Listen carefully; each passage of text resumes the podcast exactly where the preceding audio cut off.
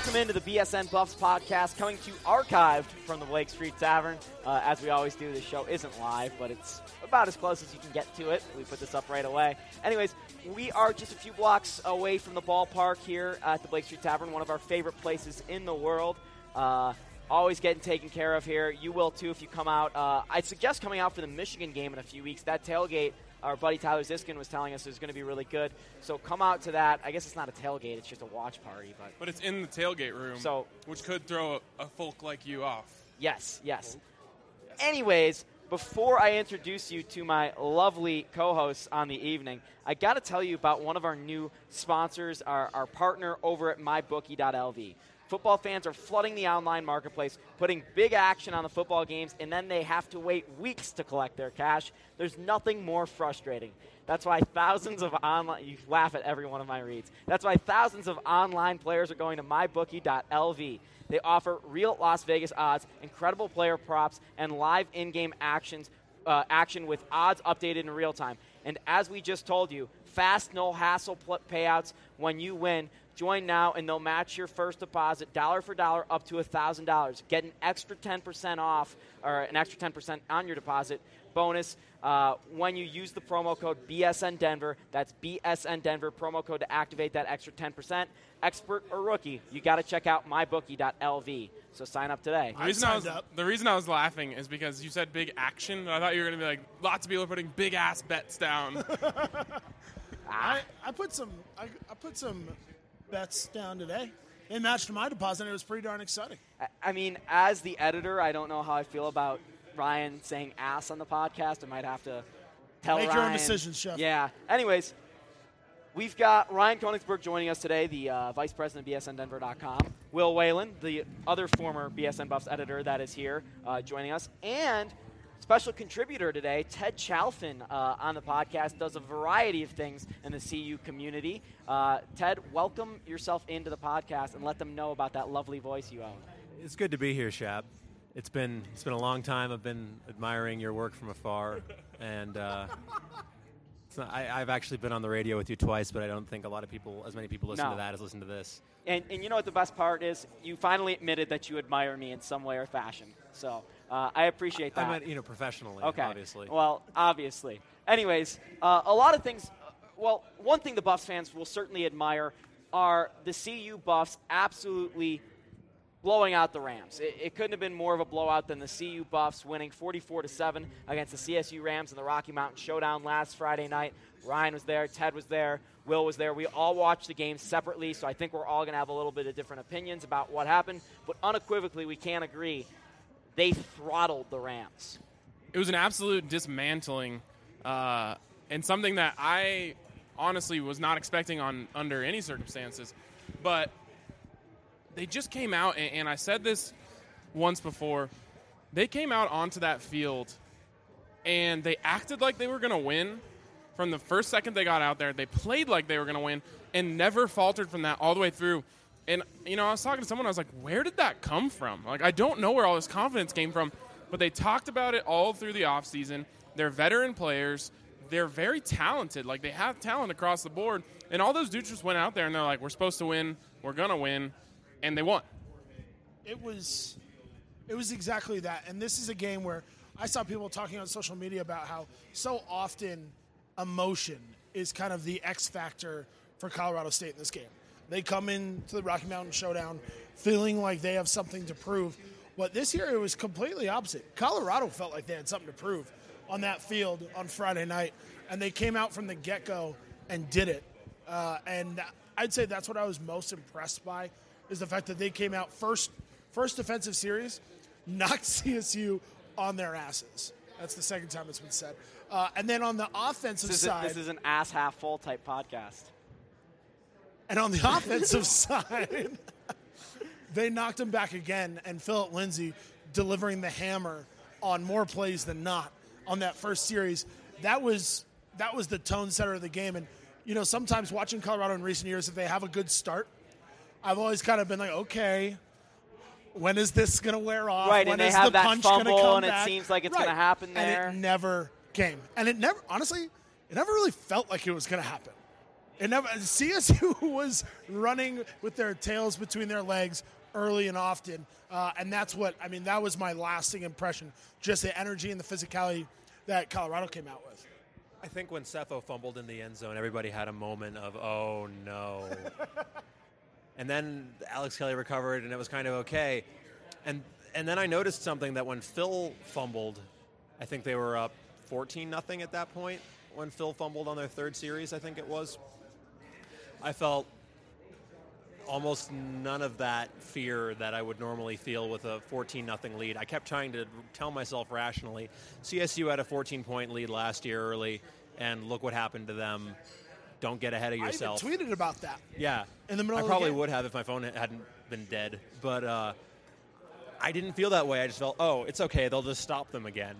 And Well- they did because the CSU offense looked so totally helpless against the CU defense that I had no doubt that they were going to stop them again, and they did. They, came out right away, and, and CSU made very clear that they were terrified to throw the ball right from the get. Right. They made clear that if they were going to have success offensively, it was going to be on the ground because that's where their focus was, and they felt like their offensive line could control the line of scrimmage. They felt like Dawkins could get into space and take advantage of one-on-one matchups. And when he got into space, for the most part, he had a lot of success. Dawkins had a good night, eh. you know, but but it was clear early on that CSU's offense was one dimensional, and as soon as I think they kind of showed their hand in those first couple of drives, you got the sense of, oh man, they they don't want to throw against Chidobe Awuzie, against Tedrick Thompson. And you saw that Nick Stevens was very timid in his throwing. He was all over the place all night. But that's something we talked about going into this game is that if CU, CSU got down big, they were going to really struggle to get back into this game because they rely upon their run game. Uh, and they really didn't have an opportunity to. As soon as the Buffs shot, shut them down four straight times and three and outs, game was over from there. it was crazy because of the pressure the Buffs were getting. You know, we talked a lot about that in the offseason of they didn't get to the quarterback very much last year, and it puts a lot of pressure on the guys in the back end. We kind of thought they were going to have to rely on those safeties and corners that are so talented to keep them, you know, on balance on on defense. And- and they were I'll- I'll getting to the quarterback, and I don't know if it was CSU was afraid to throw the ball. They, they simply couldn't. They couldn't get passes off, and you know they made Nick Stevens look like Jake Shapiro in the backfield. Like he literally had no idea what was going on back Yeah, there. yeah. Like Well. Jake doesn't have a whole lot of an idea of what's going on right now. I'm editing. I'm doing the entire board right now. Give me a break. There's a lot of mic passing here on this podcast. Anyways, but what I was going to say, Tedrick Thompson told me that that the pickoff that he had, Will hates that Mockingjay from the Rockies game thing so much. Anyways, the, the thing I was going for, uh, or, or the thing I talked to with Tedrick Thompson is that he told me that pickoff that he had was purely based on the defensive line's play. And you saw that a little with the Chido pick, too. Uh, that Chido kind of got lost in the defense there, and Nick Stevens didn't even see that. And all game, you saw whether it be a Rick Gamboa, a KO, uh, uh, Af- Afolabi Laguda a few times, they were constantly pressuring Nick Stevens in this game. And then uh, Bauta as well. Yeah, Rick Gamboa had a really good game. I I was less high on him a year ago than some people were, um, and he he really impressed me. And that the play of the defensive line, the play of the linebackers. I thought Colorado, the worst part of their defense in recent years has been their linebacking play. So oftentimes, I've I've found myself watching them in first and ten on goal line situations on third down, asking myself, where the hell are the linebackers? And I thought their linebackers played a really good game on Friday. That combined with the defensive line putting that much pressure on the backfield, holding their blocks in the run game, it was. And I've seen a lot of a lot of the credit that people have been dishing out has been centered on on just a few things. Because what's crazy to think is they won forty four to seven, and I didn't think they played that excellent as a as a cohesive team. There were so many pieces of the game that they didn't execute at a really high level that you would expect from a 44 to 7 win. Uh, but the defensive line, the linebackers, the defensive backfield, Jim Leavitt's defense was the number one thing that I came away impressed with because I want to see I want to see how the wide receiver blocking holds up in weeks to come. I want to see how the offensive line holds up in weeks to come. Uh, because I don't have a lot of faith in that inexperienced CSU defense. But the Colorado defense really impressed me. It's been a very long time since they dominated a team with a pulse like that. A very long time. I'm not sure I was even that impressed with the offensive line this week. I feel like watching the game back, Sefo was on the ground in the backfield way too often. I think that's a He product of Sefo. though. he He, holds get- onto the. That's his. He holds onto the ball so long, and he always has. This is true. And Nick Stevens was getting everything out in two seconds or less because he was just totally helpless. But The thing about Sefo, though, with him holding onto the ball, it's not necessarily him holding onto the ball because he can't find someone. He waits and waits and waits until his guy gets himself open. And you see them make big plays that way. You know, he really waited long on the throw to Devin Ross down the sideline. He waited really long on the throw to Shay Fields. He just has the balls to stand in there and take that hit, knowing it's coming, knowing that his guy is one step away from getting open. But that is that's the definition of a quarterback who has no anticipation. Throw your throw your guys open. And look, I don't want to hammer on Sefo. I, I was kind of tough on him on Friday. I think uh, in some of my recaps and my my tweeting during the game, I I had a lot more to say about his bad throws. That that the th- two throws that you just mentioned to Devin Ross and Shay Fields should have been touchdowns if it weren't for Sefo's throws. The, the, the, he, he missed a throw to Jay MacIntyre in the flat. It should have been a touchdown. He and, struggled. and those, but those are some of the moments making that I mean. throws in which he's always struggled with. He's Right, always right. struggled with those throws. He's always struggled hitting guys on the sidelines, and he struggled with that in this game. I think I think the one the one throw that we've seen him make a lot is the deep pass to Shay Fields that he didn't hit. Perfect. He put way too much air on it. If you're gonna wait for your guy to be that open, trust your arm. Stop trying to touch pass it to let him run under it. Hit him in stride and let him walk into the end zone instead of getting tackled. That. And again, I'm not gonna. I'm not gonna sit here and just let you bash Sefo after he just had an amazing performance where he stood in there. You can't call it amazing. That was not an amazing performance. what more would you want from him exactly? He should have had three. He should have had three easy. Those were easy touchdowns that he that your senior quarterback missed. easy. And the team won 44-7. And but that's the thing is if you're go- if every excuse This is his you first use, back coming off of injury. There's going to be some rust to shake off. of Will. course there is, but that doesn't mean we can't call his performance what it was. We can call we can say it was we can say that the What are reason you why he calling it didn't look exactly? very we can say that the reason he didn't look very good he didn't not look very good. he was He are completed you- those passes. He missed one to Jay MacIntyre. just It because you happens. complete the pass doesn't mean that it shouldn't have been six. Okay, Ryan, so was- come on. It was six on the next play. Ryan. I've Number- realized these number throws weren't number- perfect, but he No, they he weren't just not passes. perfect. They weren't very good. The Devin to Ross saved the one, him. Okay, the one to Devin Ross. him. That's early in the game. He's still shaking off some rust. The throw to Fields was fine. He missed it by one step. that should be a touchdown walking away. And they they ended up scoring the This possession. So there's it's not about harm done. That doesn't matter. Using 44 to 7 as an excuse for missed plays, for critiques on this team does nobody any good and and it's boring quite frankly. We can say that Sefo did not look very good. He still his numbers were fine. He did not look very good. We can also say the reason why he didn't look very good is because of X, Y, or Z, and that's fine too. You can say it was because of rust. That's fine. Maybe it was. But you can't sit here and tell me that Sefo played a great game because either you misread, you watched a different game than I, I did, or you're just not willing to call Sefo out on it because it wasn't a great game. And that's it, it didn't need to be. It didn't need to be, but it wasn't a great game. Okay, do- you don't have to call it great. You have to call it good. in the sense that he didn't throw interceptions, okay, sure, but he's missing. If you those want to talk about he the ball missed. security when he left the pocket, you can critique that. I- I- I- the I'm way he threw the ball was that route. fine. I'm not even What going was that his route. numbers? 22 of 31. 23 of 33. 69.9% passing or something like that. Not, that's a nice game. How, and yet, there are still throws that your senior quarterback on this kind of year needs to be able to make. And and I'm not saying he The can't Bryce make them. Bobo throw. was a dime, was an absolute. That's dime. what I'm saying. It was, so, but again, this is this like ridiculous notion that by me saying that the three most easy walkaway touchdown throws he had, he blew, means that I can't also compliment him on a dime. He Like, really overthrew. I mean, he really underthrew the ball to Ross. He was way too conservative there. The throw to Shay Fields I want to defend a little bit because I had a little bit of a unique position I was very low to the ground and I could see it kind of head on.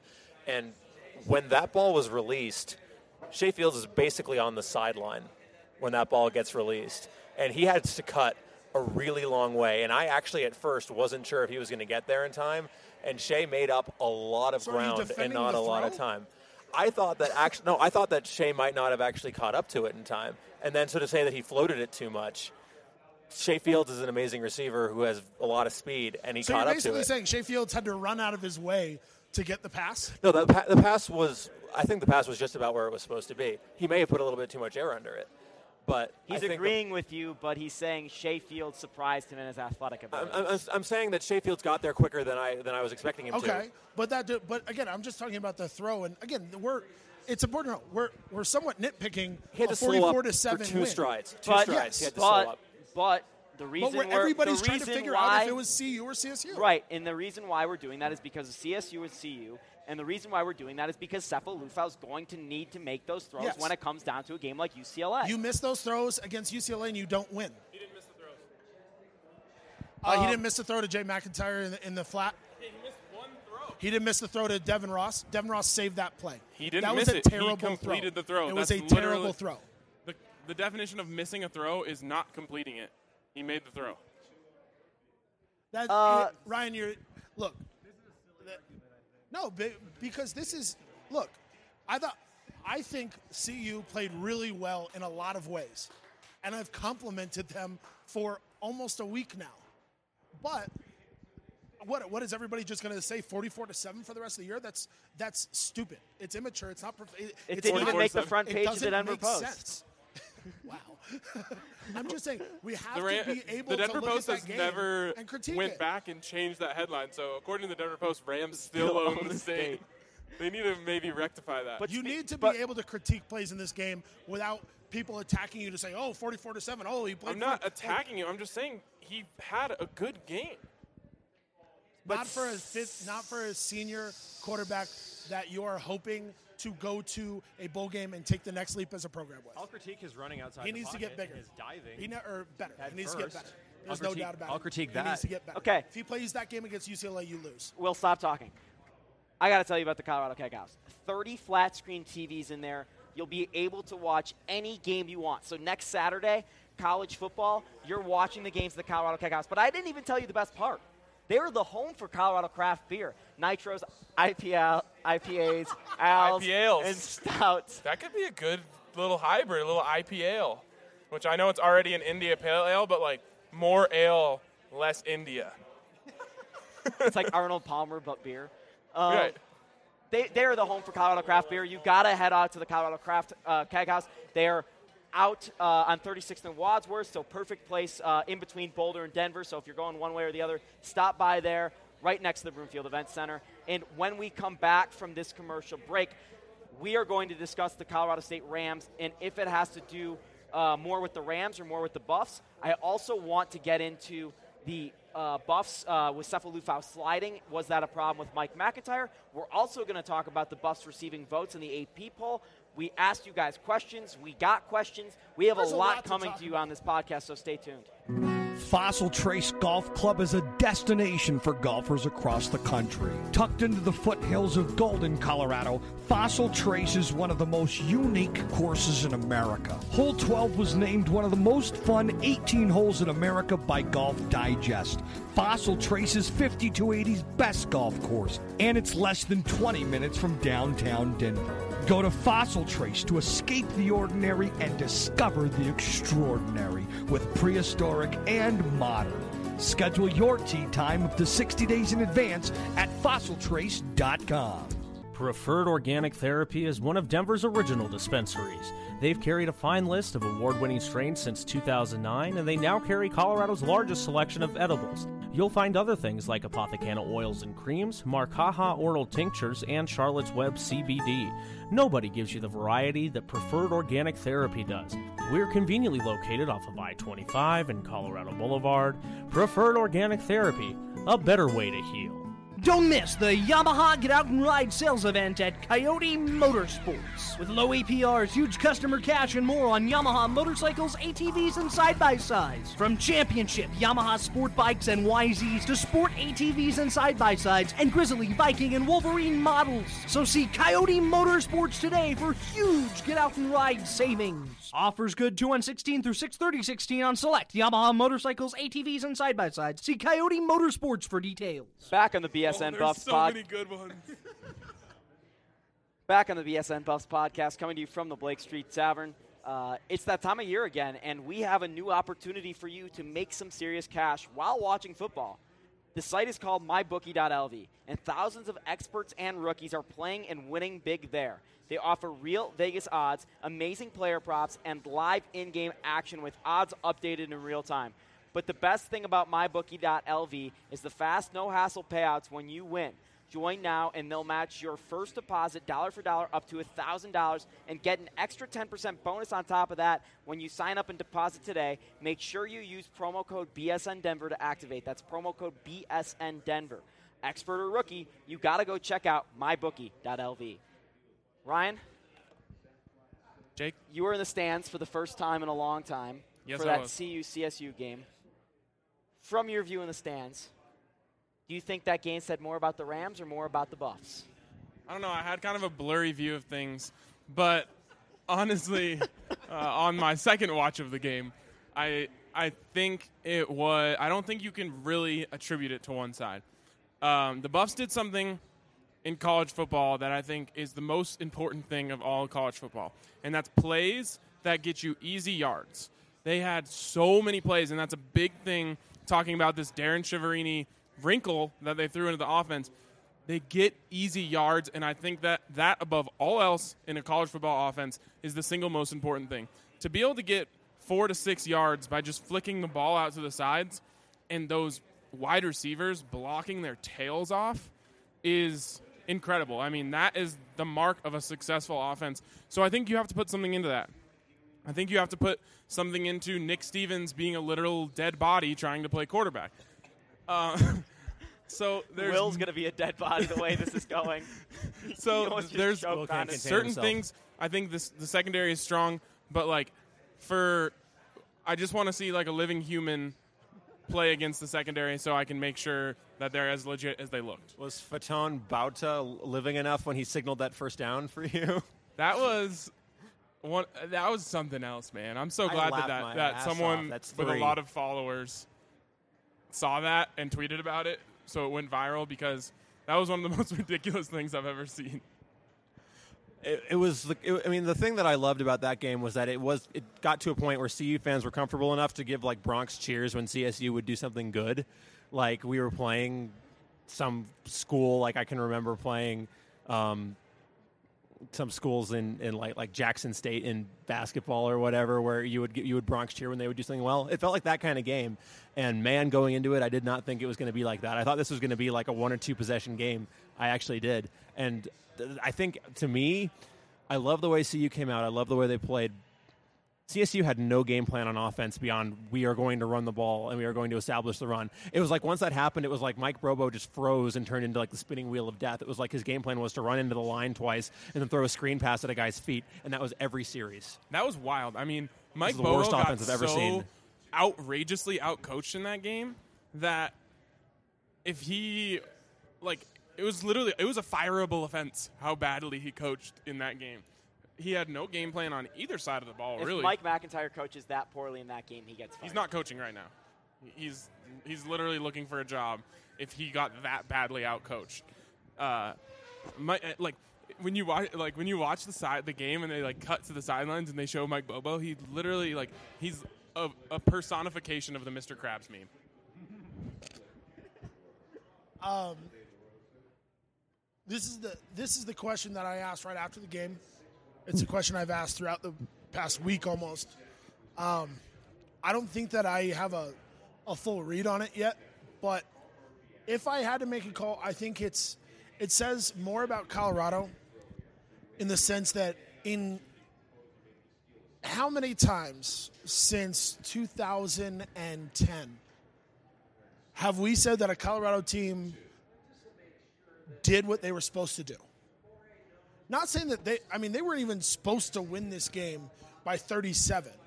But after watching the game and seeing the difference in talent, the different difference in athleticism and physicality, they they should have blown that team out. Now that we've seen the evidence, and then when you look at the box score, you look at the final score, they did exactly what they were supposed to do. I haven't said that on, uh, about Colorado a whole lot since 2010.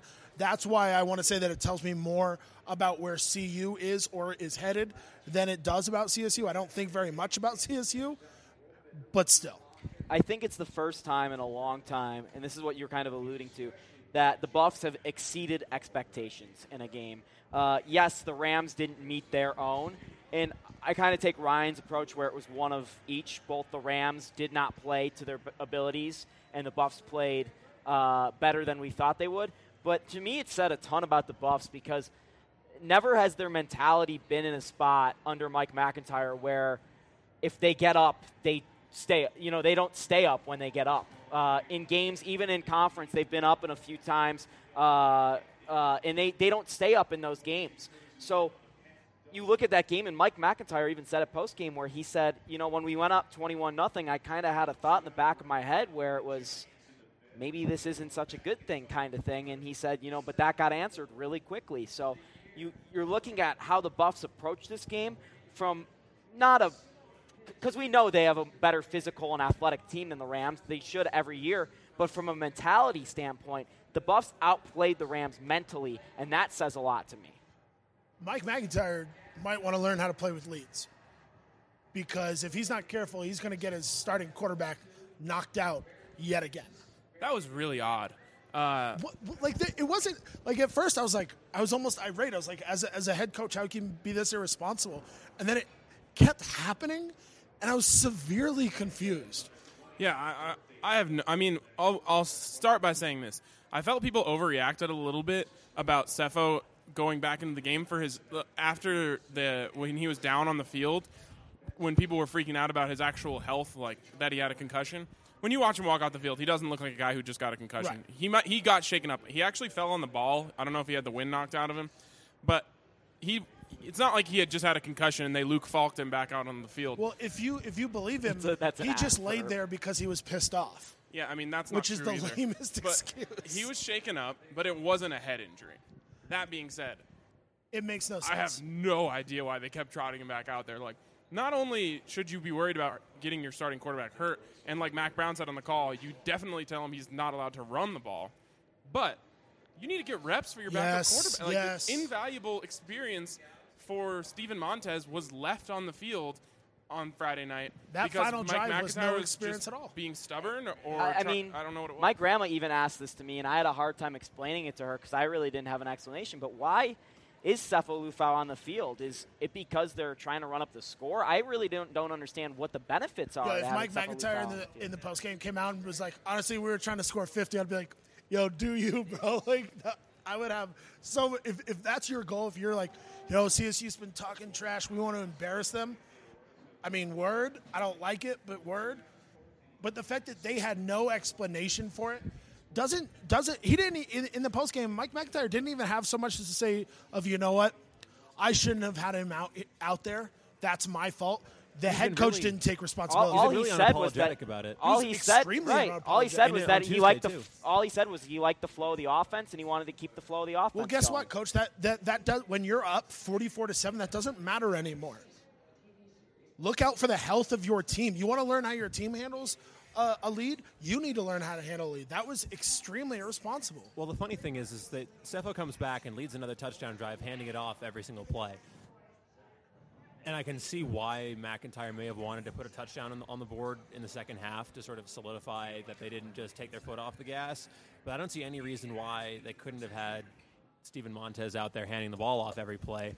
It didn't make sense to me to have him in there once it was 37 I mean, that early. Right. And once it's clear that CSU is not going to win the game, I think when you consider all of his history, I know Sefo's a really tough guy, and his injury was a freak injury, and he's, there's a lot of things that would have bothered other quarterbacks that haven't bothered him. But I just didn't see any, like, yeah, you wanted him out there to work on some stuff. Guess what? You're playing Idaho State this week. Have him work on some stuff this week. I just felt like it was that risk that he took was. It was irresponsible. Wasn't But desperate. Sefo was irresponsible too. Sefo should not be diving for Sefo first was downs extremely irresponsible. I in the fourth quarter I of a 37-7 How- game. However, what I can't do is blame a guy if if if you're a player and you're on the field. That in your mind, when you're the competitor that we Sure. know Sefo is, he wants that first down. He wants it, and so you you you understand the mindset. You need your senior to be smarter. You need your head coach to be more responsible. But the other thing is, yo, if you want to run out the score, you put in your backup. You get a chance to throw the ball, and nobody faults you for your backup airing the ball out. Right. I mean, like, like S- Steven Montez gets in there and he wants to sh- prove something. It's it's mean, just he it was wasn't- totally irresponsible by Mike MacIntyre. I don't blame Sefo. Once you're on there, your instincts just kick in. You do you. Uh, Mike MacIntyre has to be better than that, though. Steven Montez is the guy that didn't even win the backup job until that game. no, he won it a long time ago. well, They're I mean, doing a they- solid they- to a senior who's but still on the and, roster. and technically, what, from what Mike MacIntyre said, I know what you just said, and I agree with it. But from what Mike MacIntyre said, that job is still up for grabs. yeah, well, so he didn't give it's- Steven Montez a chance to go in there and take hold of it at all. Right, and th- and that should tell you a lot. You know, if they were actually trying to figure out who the number two is, you would have seen Montez be given a shot to call some plays, make some reads. Um, but I mean, you know, it's it's it's just one of those things where you hope that this week against a team like this, if they go into the half up 28-0, you'll put Montez in, get Gurkey some fourth quarter snaps. You want to know what's crazy? If they went in the half 28-0, it still wouldn't be as bad as it was against CSU. but um, You know what? You know what's funny? I want to hear Ryan Koenigsberg chanting from the stands on Saturday afternoon. We want Gurkhas. In the halftime break. Gurkhas. I actually brought that out in like the second quarter of last game. But I got one more question about the Rocky Mountain Showdown for you guys, and this was the Colorado Safe Outlet question of the week that we threw out to you guys on Twitter. How did the CU Buffs Rocky Mountain Showdown blowout affect your attitude towards the rest of the season? Uh, Matt Cisneros, the lovely Matt Cisneros, said The GOAT. The goat. Uh, one more win than expected. Jace Kinney, also one of our favorite followers, real, real quick, I just want to talk about Cisneros for a second. Like, is it just disrespectful to the guy who does graphics for CU that he just he's just putting out doper graphics for free on a weekly basis? Yes. It's amazing. Uh, Jace Kinney also said one more win. Uh, Garrett Bear, another one of our really loyal followers, said more confident that they will get six wins. What are your guys' attitudes towards the rest of the season now that they accomplished uh, that blowout win? I my expectations haven't changed. Um, I remain. I, I I think I've said that. I think this is the year where teams like Arizona, Arizona State, they they kind of. I think CU gets them this year. Um, USC also looks kind of vulnerable, but honest, I, I I just don't know. I'll know a lot after Michigan. I'm waiting to change or alter any predictions after Michigan because if they get beat 63 to three, like Hawaii did, which I don't think they will, all of a sudden, any optimism that you have after CSU or after watching them against Idaho State, whatever they do, has to be kind of quelled a little bit.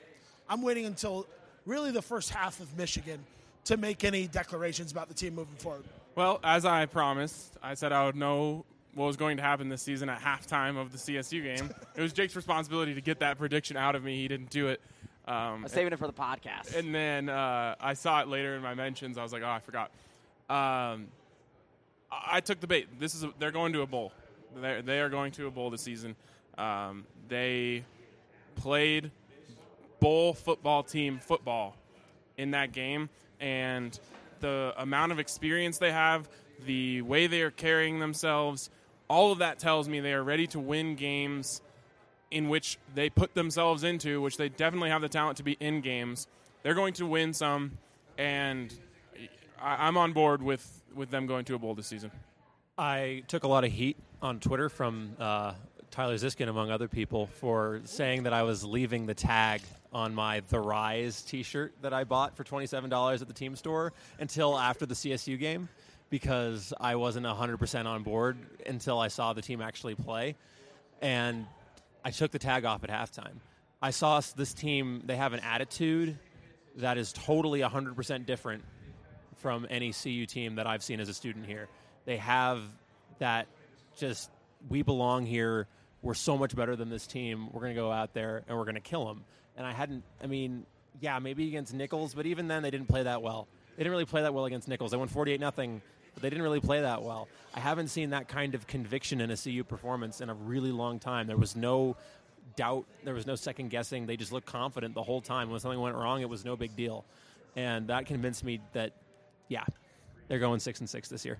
I will say, my Was there like a big like cutting of the tag string ceremony? Like No, I just took. it. I, I just. I actually. like a golden pair of scissors and a beam of light came down and it was like no. I actually like put it. I put it says the rise on it by the way on the tag, and so I put it. I put it on the um, the railing in front of me at Sports Authority. So I'll have to see if it's still there when I go back tomorrow night. Also, Tyler's tweet was actually genius. I didn't realize what he was saying when he tweeted when he quote tweeted you and said pour beer someone pour a beer on this man. I thought he was just being a dick too. But he was saying like if you pour beer on him, he won't be able to return the shirt because it's stained in beer. Oh, no, that was clever. I'm more with Will than I am with you guys. My expectations have not changed, but my confidence towards the team has changed. I, I am more confident in the Buffs' ability. You're more confident in their ability to win four games. yes. Good Um, God, dude. I went from think leaning on three, honestly, to leaning towards five. So, You're, yes. you're crazy, man. um, well, yeah. Anyways, we I'm not calling you crazy for saying they're going to win four games. That's fine. But to just say that that game only made you more confident in them winning four games doesn't really make sense to me. Well, it made me more confident about the rest of the season, I should say. But it made me more comp. Like, if I said they have a five percent chance at making a bowl, which it was more than that going into the season, I would say it's like fifteen percent or twenty percent now. Like it, it greatly boosted how I thought the high end for this team can be, and it brought up the low end too. I I appreciate your non willingness to backtrack on your low ball prediction. Uh, I have respect for that. Thanks for the backhanded compliment. Anyways, when we come back, I want to talk about the Buffs in the rankings because the Buffs are in the rankings, kind of. Um, Fornelli, Tom Fornelli, CBS Sports, actually had the Buffs ranked at seven today in the Fornelli 50. Ryan's face says it all. We're going to come right back and get Ryan's word reaction to that Who is uh, Fornelli? on the other side of this break. Jackson's Hole opened in March of 1977 and quickly became the place for watching sports. Almost 40 years later, and Jackson's All American Sports Grill is keeping the reputation alive. There's 65 and 70 inch TVs everywhere, the food is still amazing, and there's almost 30 beers on tap, including our table taps that you can control at your own booth. Come down to Jackson's All American Sports Grill in Greenwood Village off Arapahoe and I 25, the original sports grill. By staying at the forefront of cannabis genetics, cultivation, and quality control, the clinic provides the best cannabis you'll find. And with 50 awards, they've won more than any other dispensary in Colorado.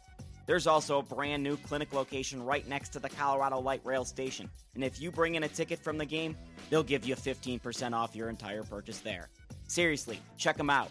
Go to the new location off Colorado or go to thecliniccolorado.com. If you or somebody you know has been in any type of accident, call Flesh Law. You do not want to face the insurance company alone. If you are not sure what to do, Flesh Law offers free consultation and will meet with you for as long as you need. If you do decide to file, we'll have your litigation started immediately so that we can get your case resolved as fast as possible. Call Flesh Law at 303 806 8886. That's 303 806 8886 or Google Flesh Law. Back on the BSN Buffs podcast. But before we go all the way back, I got to tell you about the Clock Tower Grill. If you're going down to the Broncos game today, because that's when this podcast is being released on Thursday, we're recording it on Wednesday. If you're going down to the Broncos game today, why don't you stop off on the Lincoln Light Rail Station, hit the Clock Tower Grill before you go down there.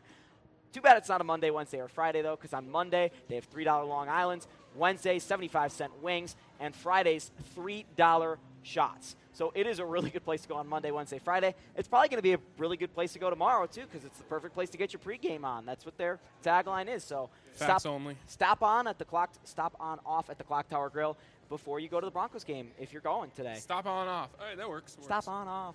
Um, speaking of stop on off, you stopped on off on Tom Fornelli's Twitter, and you have done a 180 on him within the last 30 seconds. You will never hear me say who is Tom Fornelli ever again. This guy's great. Um, do you agree with his assessment that Colorado is the seventh best team in the country? I think that needs a little bit of context there, Mr. Jake. Okay, well, I want Ted to explain it because I actually didn't read the article. I just saw that it was uh, the Colorado was ranked at seven because I was Wow, on my dude, way. you're the people that I hate. From yeah, how could you possibly rank Colorado at seven? What do you? Yeah. No, his tw- his Twitter is This great. Fornelli guy. No, but anyway, Colorado State scored all caps. it's great. I was cracking up on Friday. okay, night. so give the context of the article, Ted. I believe, from what I understand, because I didn't read it either, but Oh my God. god, no, but, you but what I understand is these are the most impressive performers. Yeah, so he ranked. He, I think he was doing like an anti preseason rankings type of thing. Because I hate preseason rankings, so I actually am totally on board with this. As a person who least had the least exposure to this article, I think I understand it the most. No, it was just who looked really good in week one, and guess what? CU in front of a lot of eyeballs on ESPN looked really good. It's based on the same formula that he uses for uh, his worst 25, which is all statistically based. I love this guy. Colorado State holds Colorado to a field goal, and that's the high point of the season for the Rams thus far. N- n- In all caps with stars. Never read too much into what you see the first week, but Colorado is going to win the gosh dang Super Bowl. right before that, OMG, Colorado is the greatest team I've ever seen. The tweet before that is Chip going down a, a swimming lane in a tube. Uh,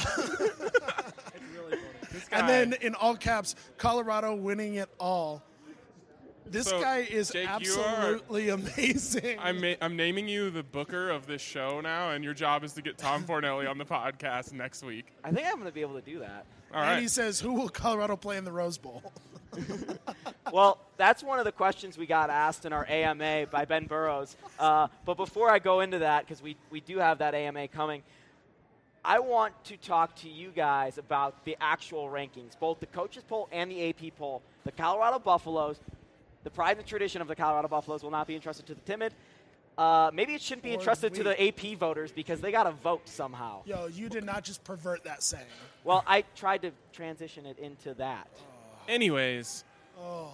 I've been the good guy on this podcast. I, I I'm very high on the Buffs, but Good honestly, Ryan. whoever is uh, ranking them in the top 25, like pass over whatever you're having.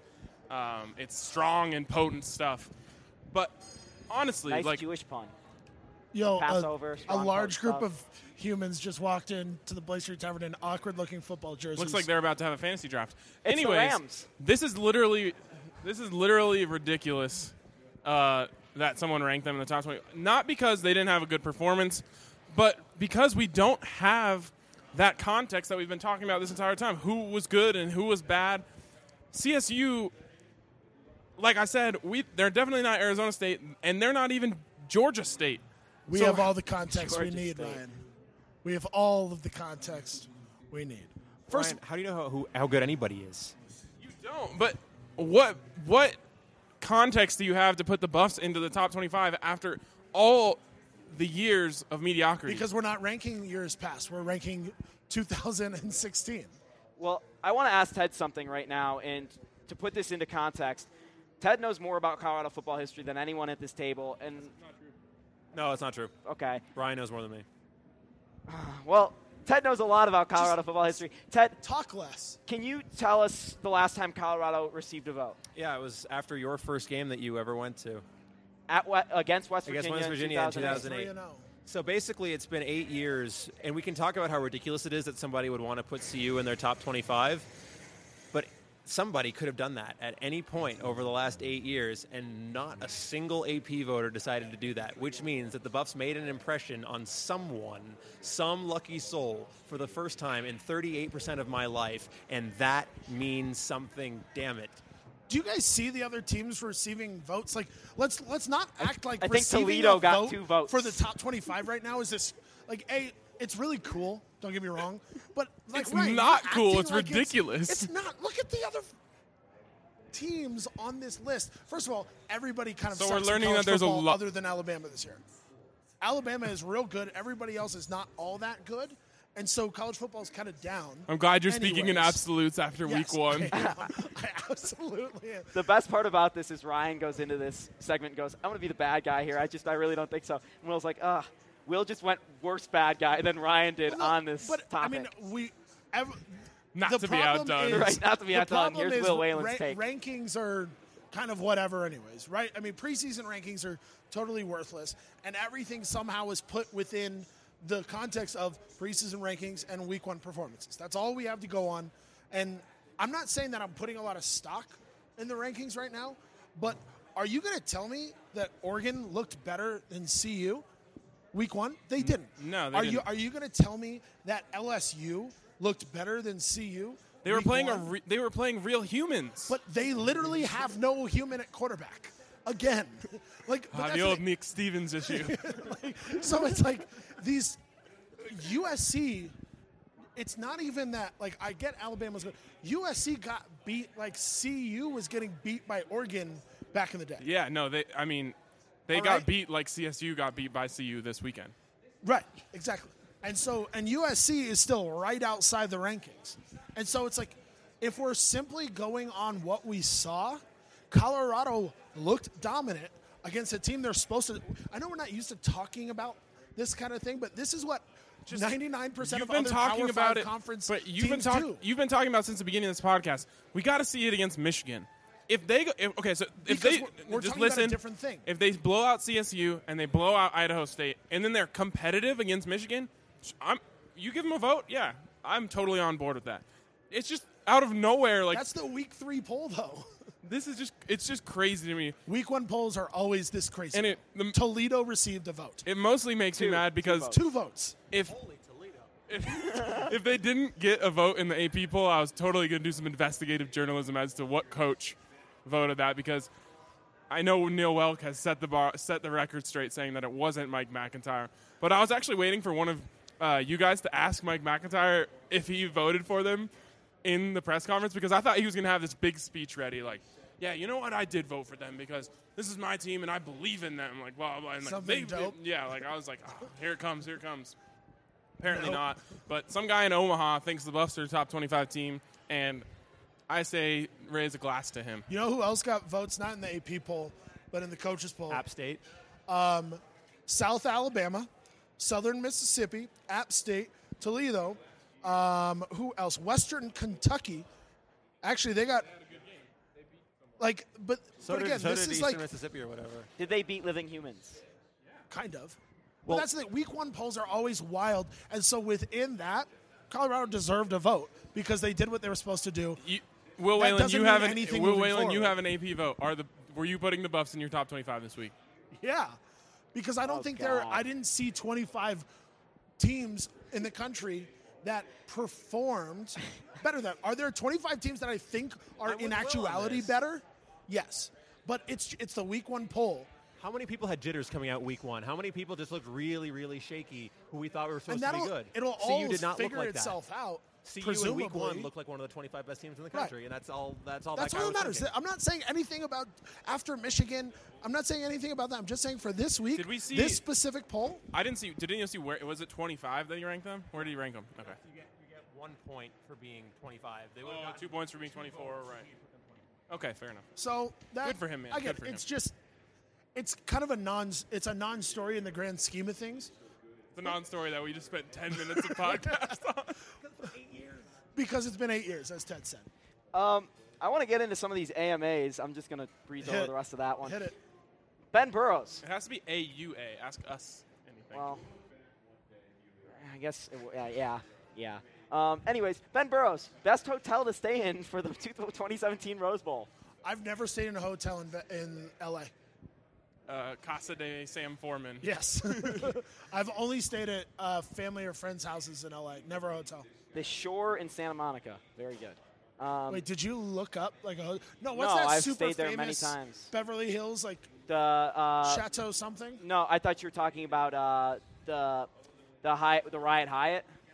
No, definitely not. It's lit at the Riot Hyatt. Yeah, it is.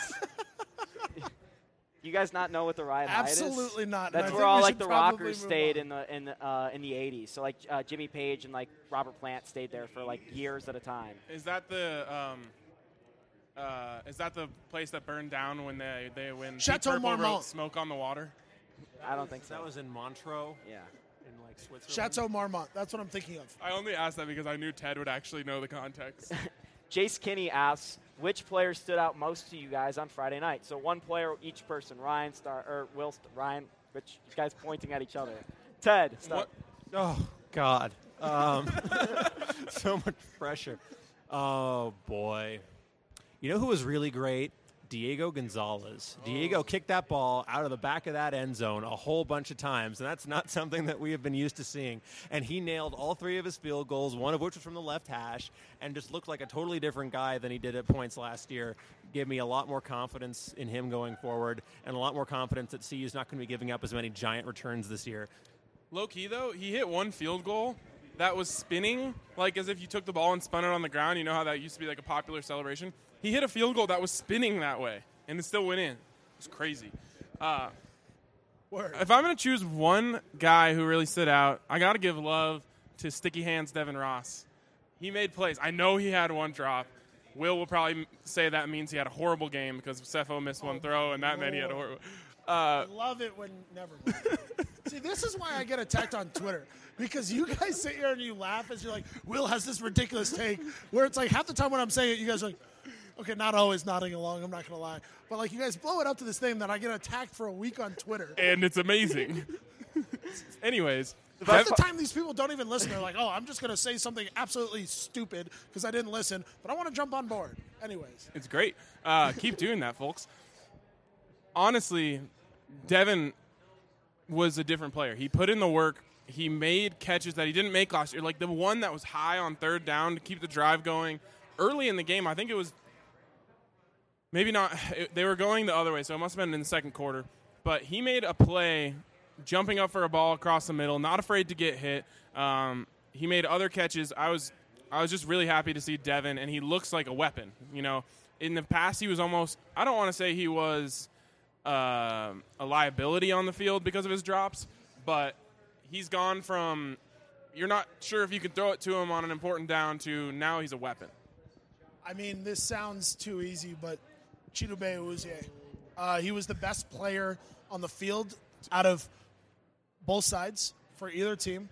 Uh, he was an absolute monster. When he made that third down breakup and just walked off doing the the money fingers, I was I was maybe the happiest I've been in a long time. Like It I was- was like, yes, That was the most get that money. that was the most dominant performance I've seen by a Buffs defender in a really long time. But he set the tone when he had that third down breakup. He didn't celebrate. He just walked off like, "Give me my money," and it was amazing. Like there was no like like guys were kind of jumping off of all over him, and he was just like dropped his shoulders, like, "Yep, that's how I do."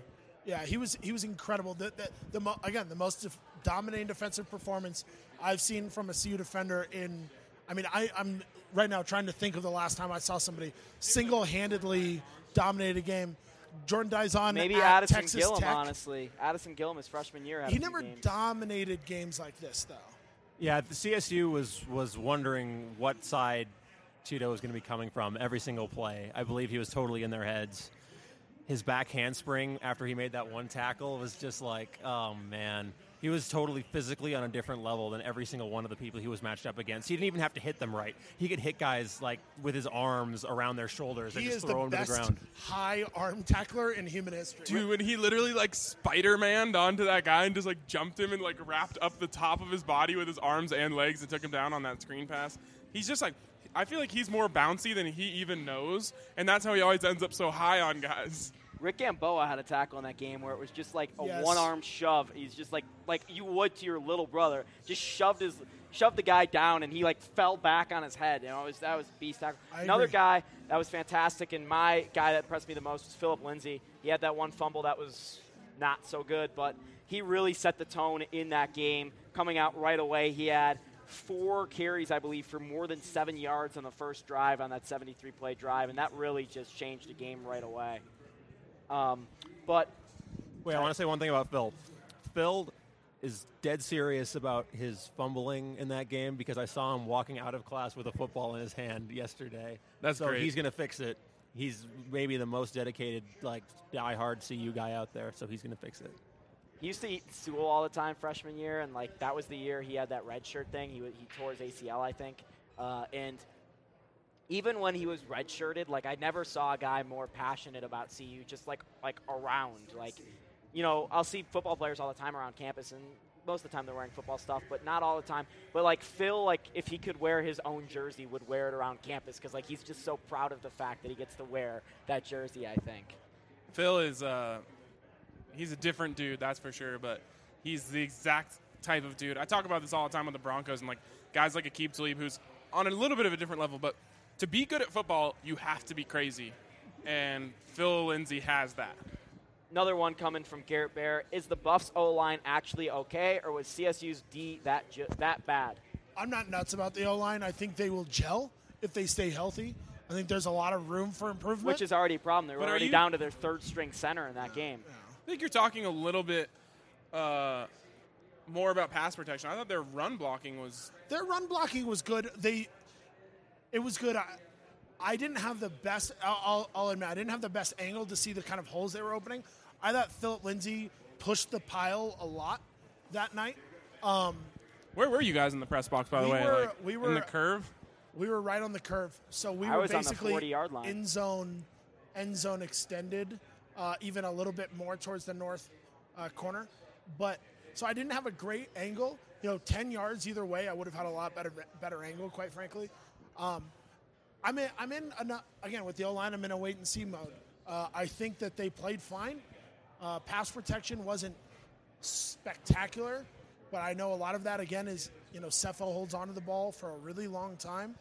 Um, I thought they were fine, but I think that if they stay healthy, they're gonna they're gonna have a lot of room for improvement, and I think they will improve. Yeah, they're definitely solid. Uh, they they don't. I mean, it's not like you know they're the Dallas Cowboys of college football, where they're just going to be dominant on every play, th- sending mountains of men out there. But I thought they were they were they inspired confidence. I would say that they inspired confidence. That's fair. One quick one coming from Cisneros. Will y'all buy my stuff if I start printing them, trying to avoid the welfare checks out here? Welfare checks are real. I would buy anything Matt Cisneros does. Yeah, that's I'm it. actually we're actually paying. I literally during this podcast have offered him some money to do something for us. Matt, if you um, print those shirts of Ralphie Five standing over the grave of Dan Hawkins, I will buy one. I didn't even pardon see that. What was that? What was he, that? Did he make that, or did you just make that? No, I can show it to you on Twitter. It's a thing. All right. Please do. Um, another one coming from Cis, but in all seriousness, what does Saturday's performance got to look like for y'all to be confident to say we have a shot against Michigan and University of Oregon? There's nothing that's gonna give me the confidence to say that they have a shot to beat Michigan. Um, I think they'll compete. I think I've, I've said kind of for months now. I think that Michigan pulls away at the end, and that's fine. Um, I want to see them dominate Idaho State, and if they do indeed show signs of life against Michigan, I might even be picking them against Oregon. I don't. I, I did not like what I saw from Oregon. I am not. You can't put that. too much faith in a quarterback whose last name is Prukop. Like, Not at all. just, None. He's way off the all-name team. Yeah, Uh, I, I don't think it'll. I'm not going to pick them against Michigan. Oregon, though, per the question, I'm. I feel confident against them against the Ducks. J Buff, see you at Folsom asks, how irritated sh- should CU fans be at MacIntyre keeping Sefo in for too long? We already answered that, but he asked another one, so I'll get to that. Mac, to getting fired was discussed before the season. Is there a time slash record this season that we should worry he'll leave? He is. And no, then LSU no, question mark. I think No. that was about. Um, No, no, Wait, what just happened? no, not at all. Yeah. MacIntyre is not leaving. If he leads, see. I'll, I'll say this: if Mike MacIntyre Leads them to the goddamn CS Super Bowl. if they if Mike MacIntyre leads them to a record that garners him an offer from another Power Five school, and he leaves Colorado for it, I am willing to, like, I mean, you guys throw things at me that I need to do if that happens because there's not a whole lot I'll say no to. That would be the most insane thing I've ever seen in college football if that happens. if Mike MacIntyre leaves the Buffs, If if Mike, I'll say this: if Mike MacIntyre got hired at LSU, I will never. What? I will never tweet again. I'll delete my No, I like I'll your tweets. delete my life. no tweets about food ever again. Okay, if, if Mike MacIntyre gets hired by LSU this year, I'll never tweet about food or wine or anything but CU. Ever Honestly, again. if LSU just wants to propose a straight up trade, who says no? Who says no. Um, That's not going to happen, though. I mean, if they go eight and four, it's it's just not going to happen, y'all. Like it's not going on. Don't don't stress it. another I one. love. I just. I love it that he went from on the hot seat to is he going to get poached in one game? That's the most amazing LSU. thing ever. Oh my lord. That was great. Uh, at Andrew Anderson, double A, says, any idea why Leo Jackson didn't get any playing time in the Rocky He Mountain was Showdown? injured. He did play some. I Wait, can't who am I answer thinking this. of? I'm thinking of Leo Jackson. He was injured. Number. I thought Leo Jackson was injured too. He's number 52. Did he play? I'm pretty sure he played. Well, Someone with an uh, the L, or was it Lee Walker that was injured? Lee I Walker. didn't was see injured. Lee Walker on the Okay. Well, And he that's a really 25. in-depth question that I'm not prepared to answer at the Um, moment. we'll I'm get, pretty sure Leo Jackson. Maybe that person was thinking of Lee Walker. I'm pretty sure Leo was in there. we'll get back to you on both guys. Uh, we'll answer that one tomorrow on Twitter. Uh, and then in the next segment, we're gonna, we've got one more. We're going to preview Idaho State. We're going to bring back how you say that, aka all name team. Um, we're going to bring back the all name team. We're also going to play a game where I try to pit. Let Ryan me just tell you, Idaho State has some names, man. We're also going to try and pit Ryan Koenigsberg against William Whelan like we always do uh, by making them figure out if a fact about Idaho State is indeed a fact about Idaho State or about something else. Uh, gonna be fun. So we'll be right back. Real quick throwback. Do you remember when Adam Monster Tiger and I did this on the Nicholls State thing and I got five out of five questions correct? No, I just had to get one. One out of five? I don't know. I got one of the questions right and I got free Chipotle out of it. Great throwback. It was dope.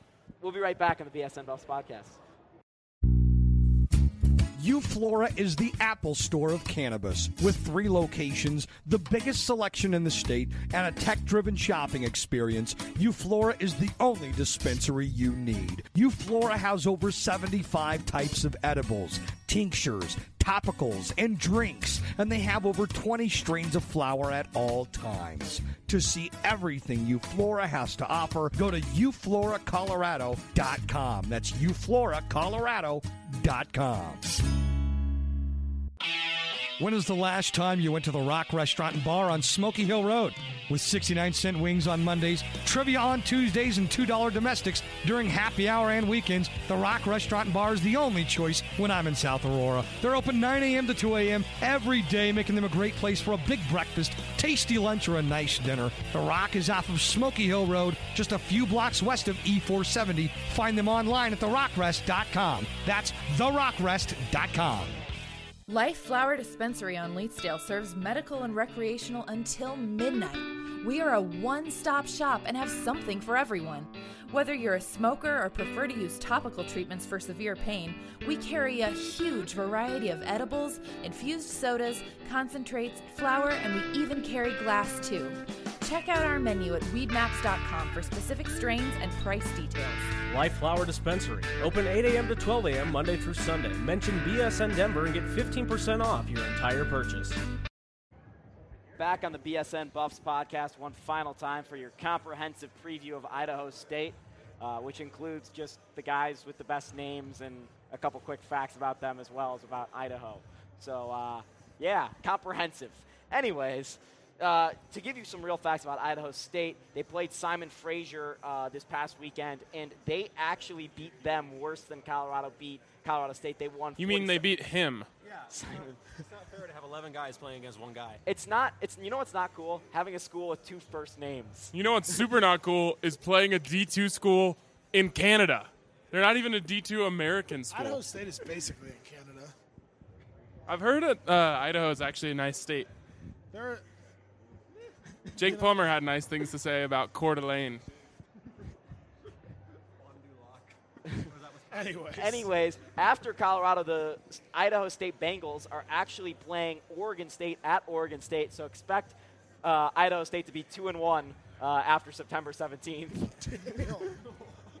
Bengals, more like bangers. oh.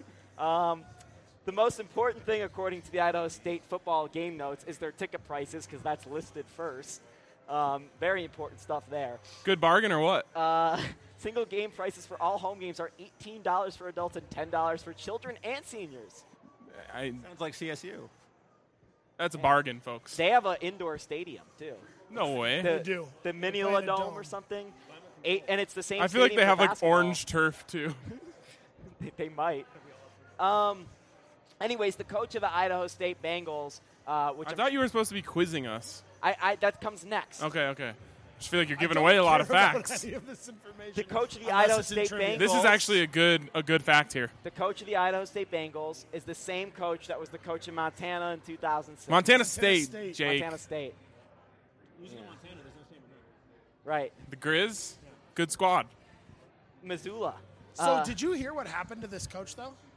No.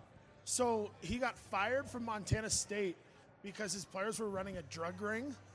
Ah, And No he- wonder they beat CU Then he ended up suing the school. and won, I believe. I believe so. Tight. Um, all right, so we're starting with the trivia. Ryan versus Will. Why can't Ted be a part of it? Ted can be a part of it. He said he look at my doesn't care. cheat sheet. Um, Yeah, what are you doing, dude? I'm slouching. Y- y'all, if you were here, you would have just seen Will totally just peek at the cards. Slouching.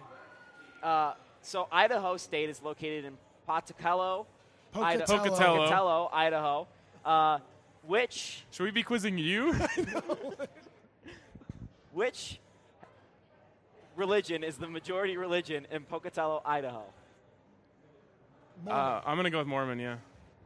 It's 75% Mormon. Wow, this is already off to a Nice banging job, start. Hey. I mean, you Um, said it first, so I think you got the point. But I would like Boise State is a half Mormon school. Yeah. Pocatello's elevation is higher than the lowest point in Colorado. W- wait, hold on. Say that again. The elevation of Pocatello, Idaho is higher than the lowest point of elevation in Colorado. Is this true or false? Or are you just naming facts? Waiting for you guys to tell me if it was true or false. Then say Uh, true or false, and then yeah. say it. Um, I'm I going don't to know say the lowest point true. in Colorado, uh, but I would say What is it, Ted? 4,300 feet, according to Ted. so. Say the question again. I'm very confused. but- Well, it wasn't a question. He just read a statement. The elevation of Pocatello, Idaho is higher or lower. Uh, well, I said true. oh my God. is higher than the lowest point in Colorado. I need to make a correction, by the way. It's 3,300 is the lowest, not 4,300 in Colorado. Oh, That Lowest point in Colorado, everything. I believe that's uh, Fort Collins. Oh, true. All right. So is this a true or false, or is this that was a a true, higher or lower? that was a true or false. And what did you call? true. I don't remember the question. Yeah, I'm going true as well. All right, it's true. It's 4,462 Sweet. feet. Name the bowl game Idaho State used to host. The Idaho Potato Bowl. Nope. Um, Famous Idaho Potato Bowl. Are you not giving me that? I'm That's at Boise State. Wrong, Um, wrong state of Idaho. honestly, Should've I'm known, not even should've going to known. answer because I have no idea. The real Dairy Bowl. the real dairy, Idaho. Yeah. The real D. the, re- the RD Bowl. All um, right. So we're both two and one. Are we? Yeah, we both got two right. We missed one. How Okay. many national championships has Idaho State won in Division two football? One double A. One. Zero. One. Hey. 1981. Well done. That was a good year. Uh, they were led by a guy named by the name of Tanner McElvoy, Ah. and he took them to the chip. Did you guys like Out- coordinate this or something The like Out best part is you actually believed me, and probably so did like ten listeners who are listening to this. Out of out of these three famous NFL players, which played or uh, was an alumni of Idaho State? Played or alumni? There's Same- very, same. It's not. The They same went to thi- Idaho State. Okay. At one point, Yes. Or graduated. I don't know if they graduated because they might have just played Was there. it the last school that they played college football in? Is Not that- sure. it doesn't matter. It doesn't matter. I was just trying to teach him the difference between played there and alumni. Merril Hoge, Evan Dietrich Smith, Jared Allen. Evan Dietrich Smith. Yeah, that one. All three. But that's a trick Uh, question. Yeah, that's of actually course it kind of was. awesome. Wait, really? All three? All three pl- went Merrill to Ida- Hodge. Idaho State at some point. I thought he was from Texas. Yeah. No more. He was. No fr- more he's trivia? from Port. I thought he went to the University Whatever, of Idaho. Bad Tie Knots. Ooh. What, Um, we're gonna wrap up the trivia and now go to the all what- name what- Great what- segment, I would what say. former Boulder High School player uh, went to Idaho State to play his college basketball and came back to Boulder and competed Mitch against the Bucks? Frazier. Louis Arms. No. No? No. Oh, uh, was it Riley Grabau's older brother? yes, it was Oh, Chase it was Grabau. Chase Grabo. Yeah. They're basically the same person. Pretty much.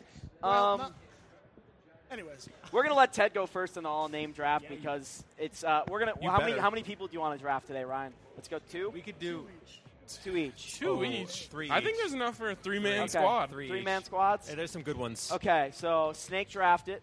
Okay. Ted to Will. Will back to me, or Will, you know, change. All it. right. Going last? It's fine. It's fine. This is deep class. It's a deep class. All right. With the first pick in the Idaho State all name draft, Ted Chalfen selects Fondero Wilson. That's He was a surefire first. Fondero Wilson, what a guy. Defensive back, five foot nine, out of Bakersfield, California. uh, the second Could have a pick, big impact in the game if you ask me. the second pick in the Idaho State All Name Draft. Uh, I select number 94, John Raheem Peoples. Ooh, John, John Raheem Raheem. Peoples, the six foot five red shirt junior, 230, 330 pound D lineman, formerly at BYU. how do you spell that name? Uh, J O N, no space, capital R, H Y E E M, space Peoples. Peoples. All right. John Raheem, I'm a big fan of like really intense first name, totally normal last R name. H Y. It's like a funny last name. It's not the best. The first name makes up for all of it. Plus, he's with his peoples. I got my peoples on my team. Redshirt sophomore wide receiver, number 17, 5 foot 11, 180 pounds from Kootenai something, Idaho. Coeur Give it up. d'Alene. Coeur d'Alene, Idaho. Good lord. We've got Tucker Louis McGee. Tucker Louis McGee, triple first name. Almost. Louis McGee Tucker would be a way better name. Okay. Uh, with the fourth pick, I would like to take running back, freshman, 5'11, 190 pounds, a Nehemiah McFarlane. Because it's like Nehemiah, wow. And then McFarlane, is he Irish? Like, what's the deal here? It's like McLovin. He's an Irish R&B singer. Yes. Uh, and we, I'm going to struggle with this one. Uh, with the fifth I know where pick in the with snake draft, Brian dude. Both of Fineanganofo. Fineanganofo. Spell that is out for exactly- people. Brian How F I N E A N G A N O F O. Brian Fineanganofo. Uh, redshirt sophomore, 6'6", 275 out of L.A. that is correct. Uh, freshman offensive lineman, number 73, uh, 6'3", 335 out of California. Dobby, 73. yeah, there's no There's literally no 73. there's a 73 on the game notes. Are you all on the roster? I'm on the game notes. I'm on the ESPN roster. Oh, well, I'm on I'm the on game the notes. official school roster. Um, number 73, Tavi Lueta Yulu. Oh, he's number 63 on this one. But he's on there. Tavi Lueta. Okay, okay. Um, for my second pick, in the Idaho State All Name Draft, uh, I am going to take a chance Oh, that was on mine. Chance Salu Tregui. yep. Chance Salu Tregui. what's going on at Idaho State that he's not on the pronunciation guide?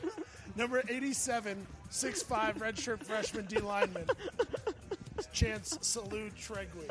You, you guys, if that guy is any good and I have to announce his game or announce him during the game Saturday, I'm just gonna give up.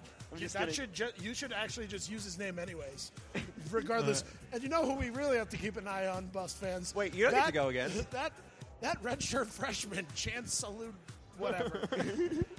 All right, this guy sounds like a fake human. this guy might be Nick Stevens' alter ego. Here we go. Number 30, he's the he's the kicker. Cougar Coburn. he's got the the greatest name in alliteration going for him, and his first name is Cougar. how did I miss that one? and he's from Arco, Idaho, which is a great name for a town. And uh, wait, I gotta go. Hold on, I was just telling them before this segment, if you only focus on the pronunciation guide, you're going to miss a good name. Cougar Coburn is a perfect example of that. You got to do your draft research. I got a late second round steal. Who was your first pick? My first pick, I have to go back, was Fondero Wilson. Okay. Um, All right, I've your got third pick, your third and final pick. Uh, yeah, I'm just trying to. I got a couple of decent, uh, decent options here, but uh, you know, this one, I just want to get somebody with a different kind of, different kind of name in there because I want to try to see if anyone can pronounce this. Is this on the pronunciation guide? It's number 15. He's a senior out of uh, Des Moines, and his name is spelled KW. But there's no, there's no There's no period. It's the, the W is lowercase, so I don't know how to pronounce his name. But it's K.W. Williams, but his name is like Cool Williams. I don't know how. He's a wide receiver. I don't know if that is that on the. Man, It's not on the pronunciation It's a, that's an guide. incredible name. this is tough for me. I've got I've got a couple different names that I've been debating between. My my hot board really got whittled down, uh, but at the end of the day, I'm going to go with a feisty freshman, standing six foot one, 208 pounds, from Chula Vista, California, from Bonita Vista High School, number nine slash nine, Atoa Fox.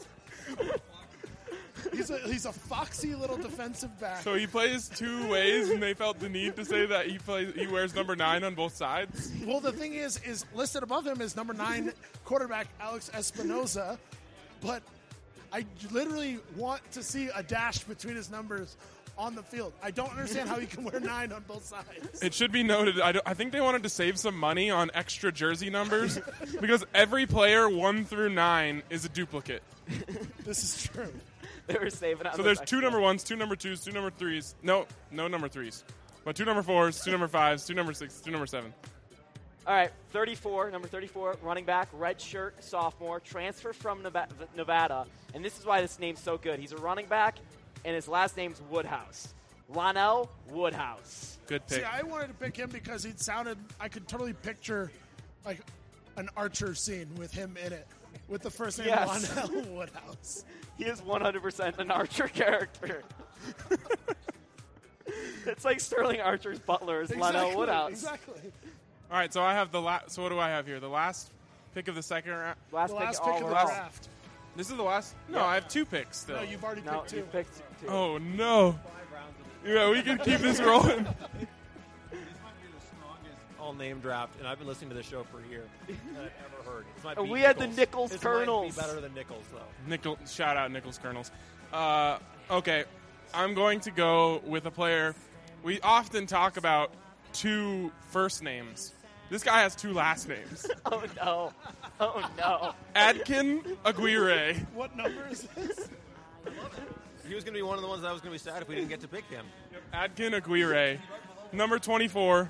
He's right below like our sixth president, James James Matt, like they literally have a president on their roster.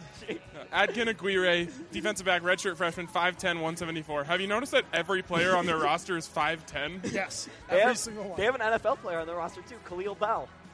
Is that an NFL player? Isn't he? Did he play for the Lions? It's All right. not a great, great, great, great. It's, it's not a great name for this kind of thing, but I love for a running a redshirt senior, Hayden Stout. Ooh, I know, He's I like stout in the run too. game. You know, I know- that's just a strong Wait, name. okay, no, I'm not kidding though. We've missed some of these. Number 37 from Bellevue, Washington. Tate, Tate Razor. Tate Razor. He's, lit- he's on. He's on uh, Glo- Globo Gym's dodgeball team. Laser, Blazer, Taser, and Tate Razor. Oh my lord, there are just so Number many 50, gems on here. the long snapper, Andrew Burtonshaw. Yep, That was a good him. one. Um, Uh, this confuses. I'm shocked that we didn't even mention. Oh, somebody actually probably already did. Now that I think of it. O'Sh- Never mind. O'Shea Trujillo. No, we didn't get O'Shea Trujillo. O'Shea Trujillo. They have a lot of like But there's Cross- no. There's no. Um, apostrophe and no O'Shea. apostrophe in O'Shea. They've got a lot of um, half Irishmen Yeah, on their team. My people are. I don't want to delve into this too much, but I think we should mention number 15, Alvin Delve. Alvin, Alvin Delve. Delve. ooh, nice. Like I that's mean, the come kid on. that got the crap kicked out of him. Him and Robert Kvinsland. Okay. Kvinsland. I, I almost picked Kvinsland. There's just Kvinsland. we should post That's this whole thing. This name. is Two more good ones. TJ Troji, uh, not number 95, defensive lineman. Uh, and then coaching staff, offensive coordinator and quarterbacks coach, Matt Troxel. Yes, and don't forget about uh, one of the biggest players on the roster, 6'3", 232, Jake Petite.